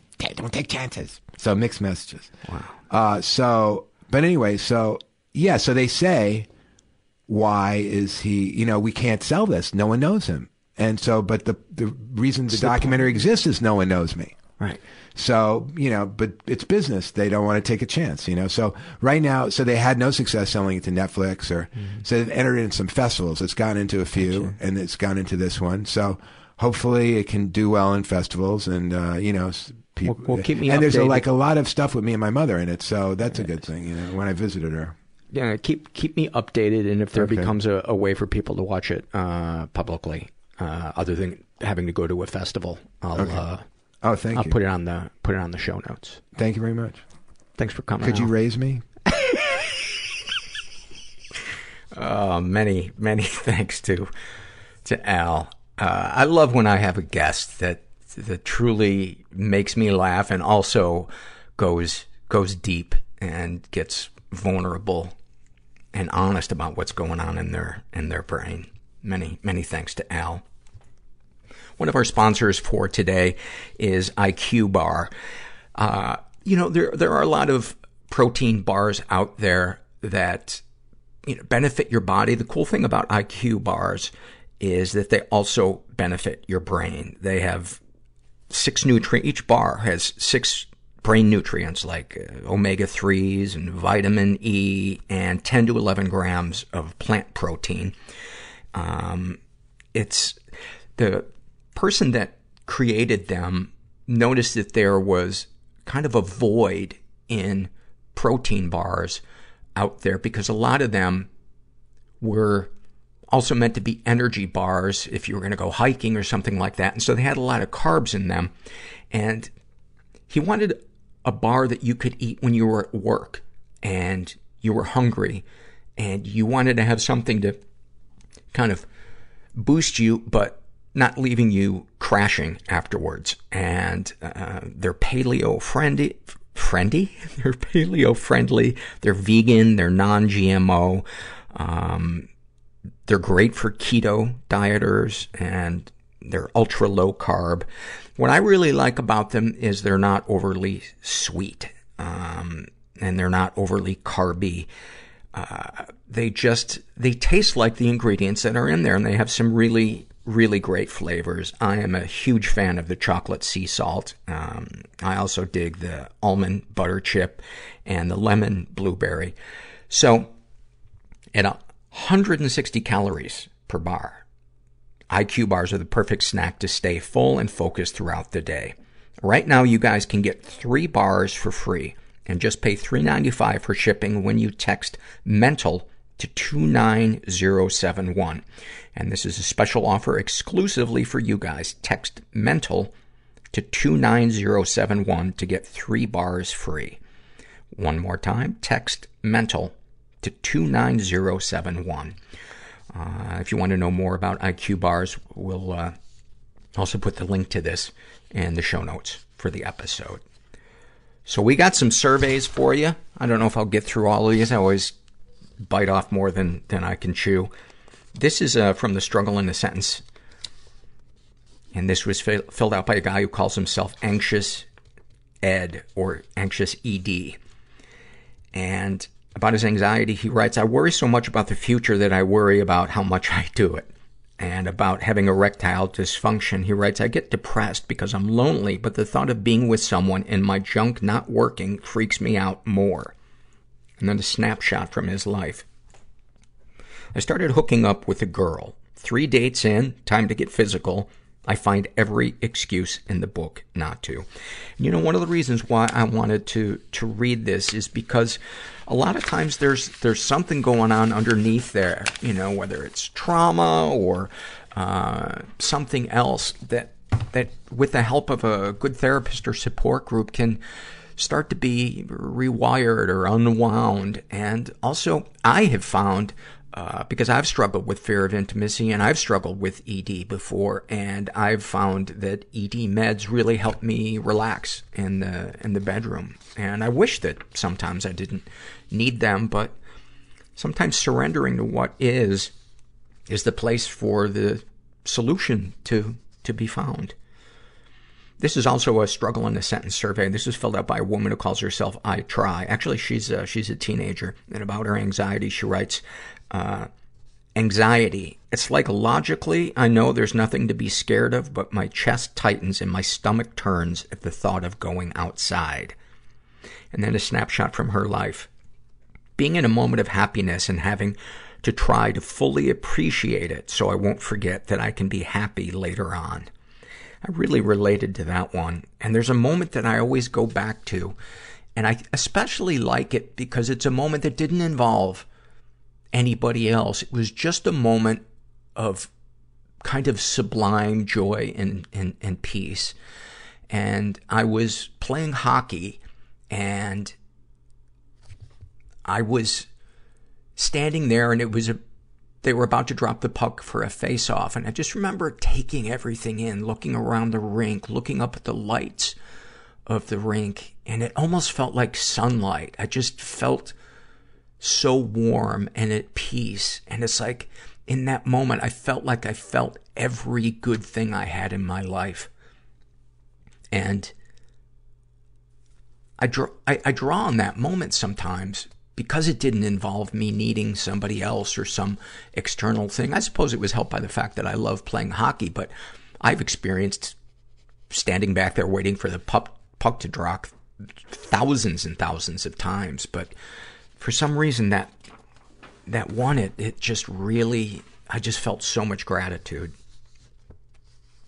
This is an awfulsome moment uh, this might be one of my favorites, filled out by a woman who calls herself hypomaniac.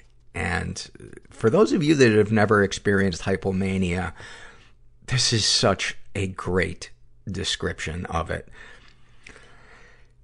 She writes, I'm so excited to be driving the middle of fucking nowhere, Iowa. Why is everyone not obsessed with Freddie Mercury? One day I'm gonna sing Another One Bites the Dust to a drunk crowd during karaoke. I think I will be pretty great, but even if I'm not, they will all be drunk and it won't matter. I will be sober because I'm sober now. I'm also on a cocktail of meds, Lexapro, Lamictal, Buspar. You know, the good shit. Thank God meds don't fix everything. I can still feel like this in secret sometimes, in the car, so my boyfriend won't, won't know how excited and scary I can get. Beam me up, Scotty.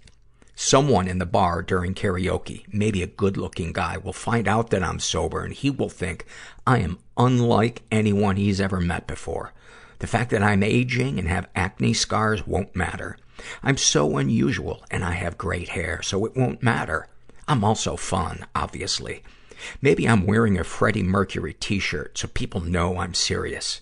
I have the t-shirt in my Amazon shopping cart. I'm saving it for a month I can afford it. My boyfriend won't know it's the Freddie Mercury shirt I bought because it just shows up on bank statements as Amazon purchase. I will wait a while to wear it because my Freddie Mercury obsession has sufficiently freaked my boyfriend out. I share finances with my boyfriend. It helps with impulse buying. I'm also enrolled in a debt relief program, and I'm terrified to look at my credit score. Back to reality. I'm really just driving to work in the middle of fucking nowhere, Iowa. I'm blaring Queen in my car. Soon I will be at work. I feel good today, so I will get a lot done. People will, will say, ah, there she is.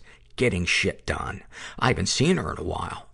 I forget to eat lunch. I'll go home after work. I'll write things down on a to-do list that I've already done and then I will check them off. I will lift weights and do squats because I know my ass will look like I'm 23 again. My boyfriend in college used to tell me if I keep riding my bike so much, I will get a horse butt. I will, I would kill for a horse butt right now. After I work out, I will sit in the bathtub and read. I will wonder when my life will become less boring. When am I, when am I finally going to show everyone how amazing I am? I will pray to the universe or my higher power to not let my heart beat out of my chest. Bring me down, but not too far down. Bring me down so I can get some sleep tonight. Uh, the guy from earlier at the bar will want to take me out and get to know me. I will have to decline the opportunity because I have a partner already. Someone who knows me when I'm fun, but also knows me while I am stuffing Pop-Tarts down my throat with vengeance and crying about my pathetic existence. Someone who knows all that and still loves me. Unless he's just faking it so I don't go off the deep end. I will eat 40 Pop-Tarts in five days. The other shoe always drops. Doesn't it? Holy fuck. Holy fuck. Thank you for that. That was like a long poem a long poem about hypomania. This is a struggle in a sentence survey filled out by a guy who calls himself Moon Knight about his alcoholism and drug addiction. The evil part of me hiding behind the corner ready to take over and kill me for good. About his love addiction. I can never leave until I am somewhere else already. About his sex addiction. Fall in love over and over again until the act is done. About his codependency. Sorry about my depression. You should feel fine insulting me. And then about his obesity, he writes, My obesity defines everything for anyone else to judge. A snapshot from his life. Trying to forgive myself after plate after plate of, quote, healthy choices at the Asian buffet. And he comments to make the podcast better. Maybe some of us morbidly obese people, we sound sexy on podcasts. Thank you so much for that. Oh, I love, I love when you guys fill out a survey that gives me a peek into your world. This is from the love survey filled out by a woman who calls herself Insomniac, located somewhere in Arkansas. And she writes, I love the first smell of fresh cut grass in the spring, fire smoke at the campground, wild honeysuckle and onions cooking. Oh, those are so good. I don't know if she means wild honeysuckle and onions cooking. If I knew more about grammar, I'd be able to uh, parse that out. But anyway, thank you for that. This one is super dark. But I wanted to read it because it's like something out of a Coen brother movie. Um, it's an awfulsome moment filled out by a woman who calls herself Sunflower. And she writes, When I was 12 years old, I lived with my mom, stepdad, and my stepdad's mom, grandmother, and stepdad. My stepdad's mother was a pill popper and suffered from mental health issues. She loved to lay on her love seat watching La Femme Nikita or country music videos on GAC and smoke Pall Mall cigarettes and chase down her Valium and painkillers with coffee. She was loud, noisy as hell, and never stopped talking. That was until she started to nod off with her cigarette in her hand.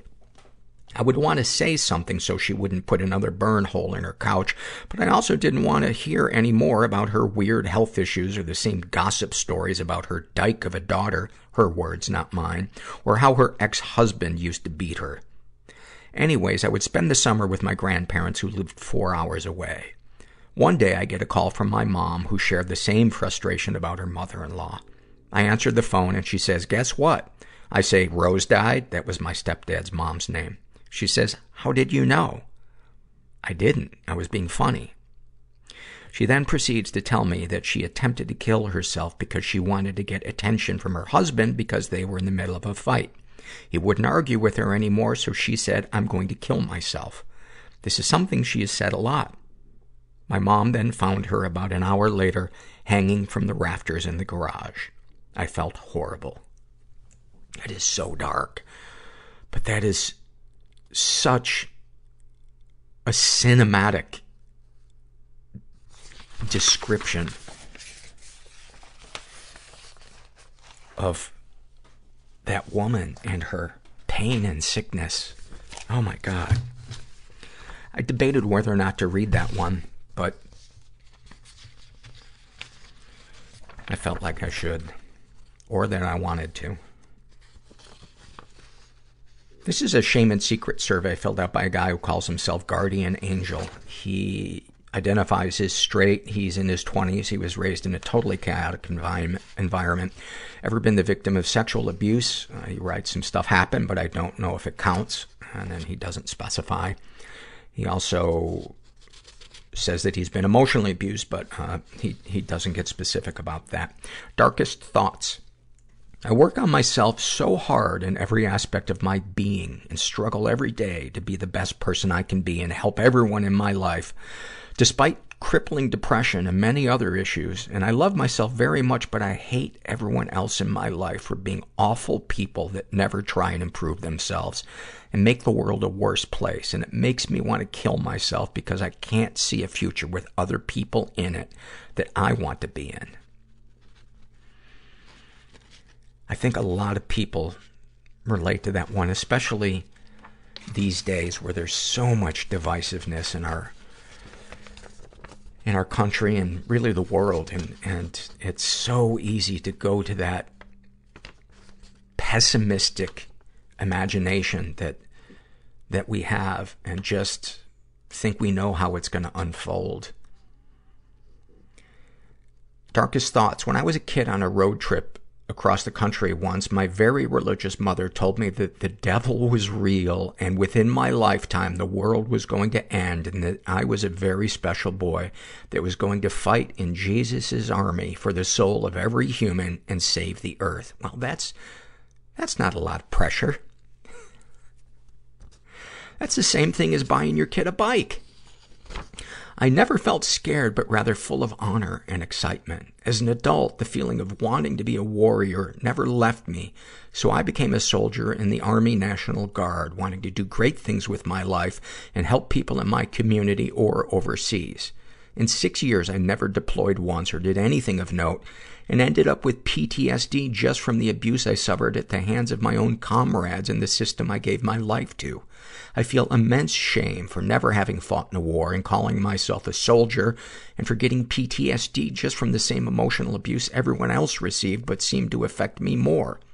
When people find out that I was a soldier and thank me for my service and ask me if I ever went to war, I always feel immensely ashamed and tell them I don't like to talk about my time in the service and that they shouldn't thank me.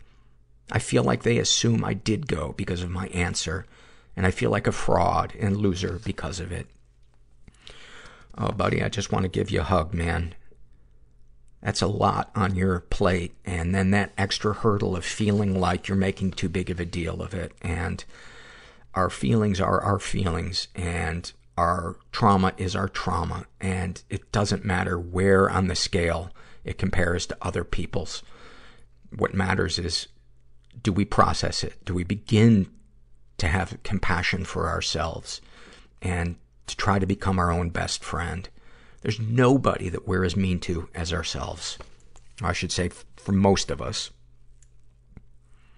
Sexual fantasy is most powerful to you. Making love to someone, being present, not having to think about the porn I've seen to be able to have an orgasm. I feel ashamed sharing that.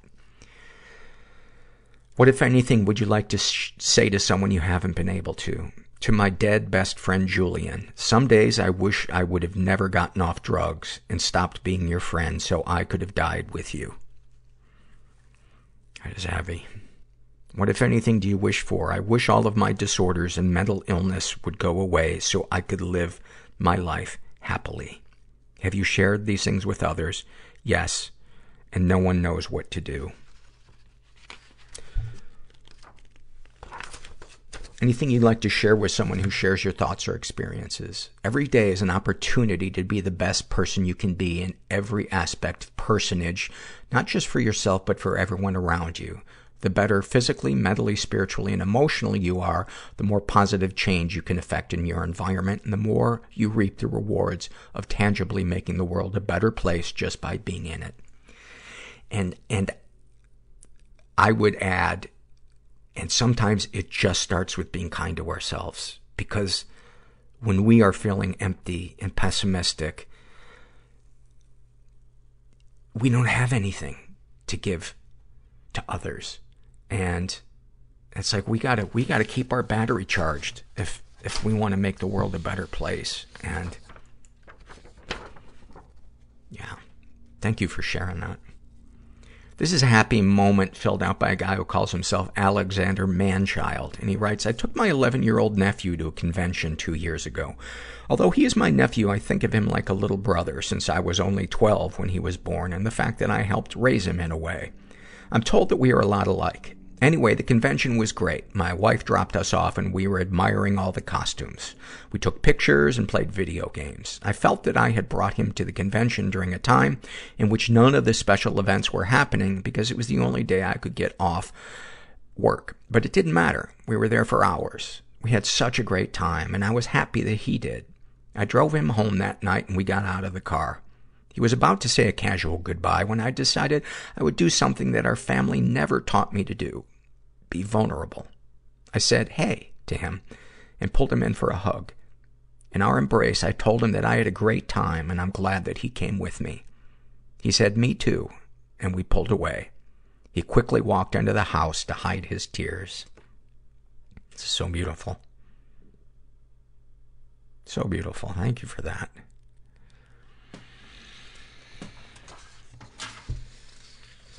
It's the moments like that can have such an impact, not only on our lives, but on that kid that might not have a role model of somebody sharing their feelings or being vulnerable or, or just seeing that kid. So many people feel so invisible in their lives. This is a shame and secret survey filled out by a woman who calls herself Think Murder, Get Money. I have no idea what that means. Uh, she identifies as pansexual. She's in her 20s, was raised in a slightly dysfunctional environment, was the victim of sexual abuse and reported it. She writes, I was 12 going on 13 and in boarding school and a guy in his senior year sort of groomed me. I was very lonely and depressed at the time and even though he was gross and gave me the creeps, I liked that someone liked me. After he fucked me, we broke up. I don't know how else to put it. He just kind of freaked out. I think it was because he felt guilty or because he knew it was illegal and disgusting. Afterwards, I was very confused, and for a long time, I didn't have the right words to describe what happened. When I talked to my counselor about it, she said, So he raped you? And I didn't know what to reply. Soon after, rumors started circulating that he had filmed the entire thing and that the video was making the rounds among students. Then I also found out that I was not the first girl this had happened to with him. I went to the police and they did not take me seriously and convinced me not to press charges. They asked me to think about what I would do to his future. This still makes me furious. That, that is mind-boggling to me. You know, I, I, I think that is such a boys club thing to do. And I always wonder if the people that say that, you know, oh, think about his future. Obviously, uh, it, it's so fucked to begin with, but I wonder, have they done the same thing as that guy? And if they were to prosecute him in a way that they would know that what they did was a big deal? I don't know. She's been emotionally abused. She writes, I was bullied for a long time after what happened with the guy in the videotape, although I tried to ignore it as best I can, and luckily I've repressed a lot of those memories. I was bullied before I went to boarding school as well, and those memories are a lot more vivid. Mostly for my weight, being nerdy, standoffish, and weird. Kids would call me freak, disgusting, fat, ugly, animal. At one point, I stopped talking to them and just growled back. As I got older, I got into the habit of dating a slew of terrible boyfriends. Gee, I wonder why. I would always do whatever I could to please them, and they would do whatever they could to demean me. After a while, I'd notice that my attempts were futile and move on to the next douchebag. That should be a t- a t-shirt. On to the next douchebag. Any positive experiences? Nope. I try very hard to keep feelings like that at bay because it's not helpful for me right now. Darkest thoughts. I still think about suicide sometimes. I've tried a couple of times and promised myself I would never try again, but occasionally I still find myself thinking about it and it makes me feel guilty. Darkest secrets. I'm a sex worker. While I don't feel shame about my job and I feel like it's the best use I can, I can make of my dysfunctions, only very few people in my life know about it. Sexual fantasies most powerful to you. I used to be very submissive and even have rape fantasies, but after I started doing sex work, I felt a lot more powerful and active about my sexuality because I get a lot of submissive clients. Now, my most powerful fantasy is a loving relationship with a beautiful woman. What, if anything, would you like to say to someone you haven't been able to? Mom, Dad, I'm a hooker, and I'm proud of it, and I love my job. What, if anything, do you wish for? An antidepressant that actually works without making me drow- drowsy or nauseous. Have you shared these things with others? I've shared a lot in therapy and AA and with a few friends. Mostly, I just don't want to scare my family. I was always a sad, difficult child, and my mom worries enough about me as it is. My dad is not exactly a beacon of mental health, and I don't want to send him over the edge. My brother is very successful, and I don't want to burden or distract him. How do you feel after writing these things down? Indifferent.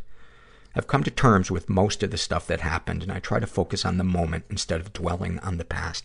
You know, sometimes I, I think we misuse the word dwelling for processing. There's a difference between dwelling and processing. If, if we are actively involved in healing, it, I don't think that's dwelling. But, you know, there's a lot of gray areas and stuff, and I think that's, that's why connecting to people who have had similar experiences can be so healing. Because oftentimes we can find purpose in sharing our stories and helping somebody who was maybe at a place where we were months or years ago, and we, we can give them hope. Anything you'd like to share with someone who shares your thoughts or experiences? Make it your story. Don't just lie there and take it. If people are going to talk about you anyways, give them a hell of a story. Also, always get the money up front. Oh man, thank you for that. Thank you. I don't think I'm rustling the papers loud enough today. I know. I've got my chair right up against the desk and the trash can in like the worst position it could be in. This is an awful moment filled out by a woman who calls herself emotionally outed. And she writes, Paul, I've been putting this one off for about two months now in order to figure out how I feel about it. But anyway, here it goes. In the beginning of June, I started seeing a therapist after a cascade of different events of losing control and completely losing my sense of self. I was so hesitant of counseling due to some bad experiences from childhood. My mom forced me to, quote, talk to someone after her, hus- her husband slash my stepfather sexually abused me. Let's just say it didn't end well. So finally, I decided out of my own will, I wanted to seek help. After four months of weekly and bi-weekly meetings, I finally felt like I was vulnerable, honest, and was helped tremendously, finally achieving some growth and acknowledgement of my issues. I loved her as a therapist and felt like she really saw me. In September, she suggested I try group therapy. And in parentheses, with your show, honestly, I probably would have said no, but you've opened my mind to, many, to so many outlets of mental health. I agreed with her. The caveat, though, was she also said she thought I didn't need individual therapy anymore. This highly confused me because I definitely wanted to go even deeper with her, but after she said that, I started to question if she even knew me or saw me at all. Nonetheless, I started group therapy. I didn't think that this group in particular was a good fit for me. I didn't know what to expect, but most of their issues were not the trauma, family-based ones that I had, and I mentioned this in a polite way to my group. They reassured me no matter who shares your sentiments and like issues, I could share anything I wanted to them. Fast forward. I didn't speak very much about myself, but I offered a lot of advice. At the end of the group, for roughly the same amount of time I saw my individual counselor, it was time the group gave feedback. My feedback from the people I thought knew the least about me broke me down in a good way. The group facilitator asked me how I felt after, and I said, emotionally outed. This whole time, I thought these people didn't see me or understand me at all, but the things they said rang truer than most of my best friends, and at the end of the day, I have never felt that seen ever since. Thank you, Paul, for keeping me open to new things. It was truly a beautiful experience. Also want to mention I still enjoyed my counselor, and because it was university offered services, I have a thought that she could not provide individual therapy while I was also receiving group, but who knows? I'd also like advice on how to know if a therapist is good for you. I have such a rough time trusting my own intuition. I don't think there's any one answer. First of all, thank you for that. I don't think there's any one answer to how do you know if it's a good fit with the therapist, but a couple of suggestions to, to think about and ask yourself would be, do I feel comfortable being open with this person? Do I trust their guidance? Um, and what, what is the chemistry? Uh, like with them. And it's hard when it's your first therapist because you don't have anything to compare it to, but it's one of those things I think will, where you will know it when you feel it. And I think if you're not feeling anything, you know, after maybe six or eight weeks, or who knows, maybe even two weeks, if it just, you feel shut down around that person, um, but you know in the past that you've been able to open up to other people, then I think that would be uh, a bad fit. But again, there's no kind of one size fits all for that stuff.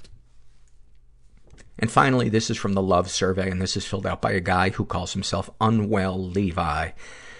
And he writes, I love standing at the top of Trail Ridge Road in Rocky Mountain National Park at about 12,000 feet in the tundra when it's super windy enough to blow me over. I lean into the wind as it virtually holds me up, like skydiving with my feet on the ground. The mountains are miles away, but I feel like I can touch them. Man, that is such a, such a great visual. That is such a great visual. You know, a lot of times we picture nature as it being super green forest. It's really quiet. The temperature's perfect. And I just love that image of kind of feeling a little bit of the fury of nature, but being okay with it and just being in it. I think that's why we sometimes like thunderstorms is we feel we feel that fury but we're also safe. Speaking of fury. oh, I thought I, I Gracie Gracie come. Gracie come. She's not doing anything. Here she comes. Let's say goodbye to the nice people, Gracie. Come on up. Come on up. Come on. Come on. There we go. We're going to go for a little skate. You excited about that? Huh? I don't know if this is annoying or not, but I wanted to share a little my love, a little bit of my love for, for Gracie with you guys.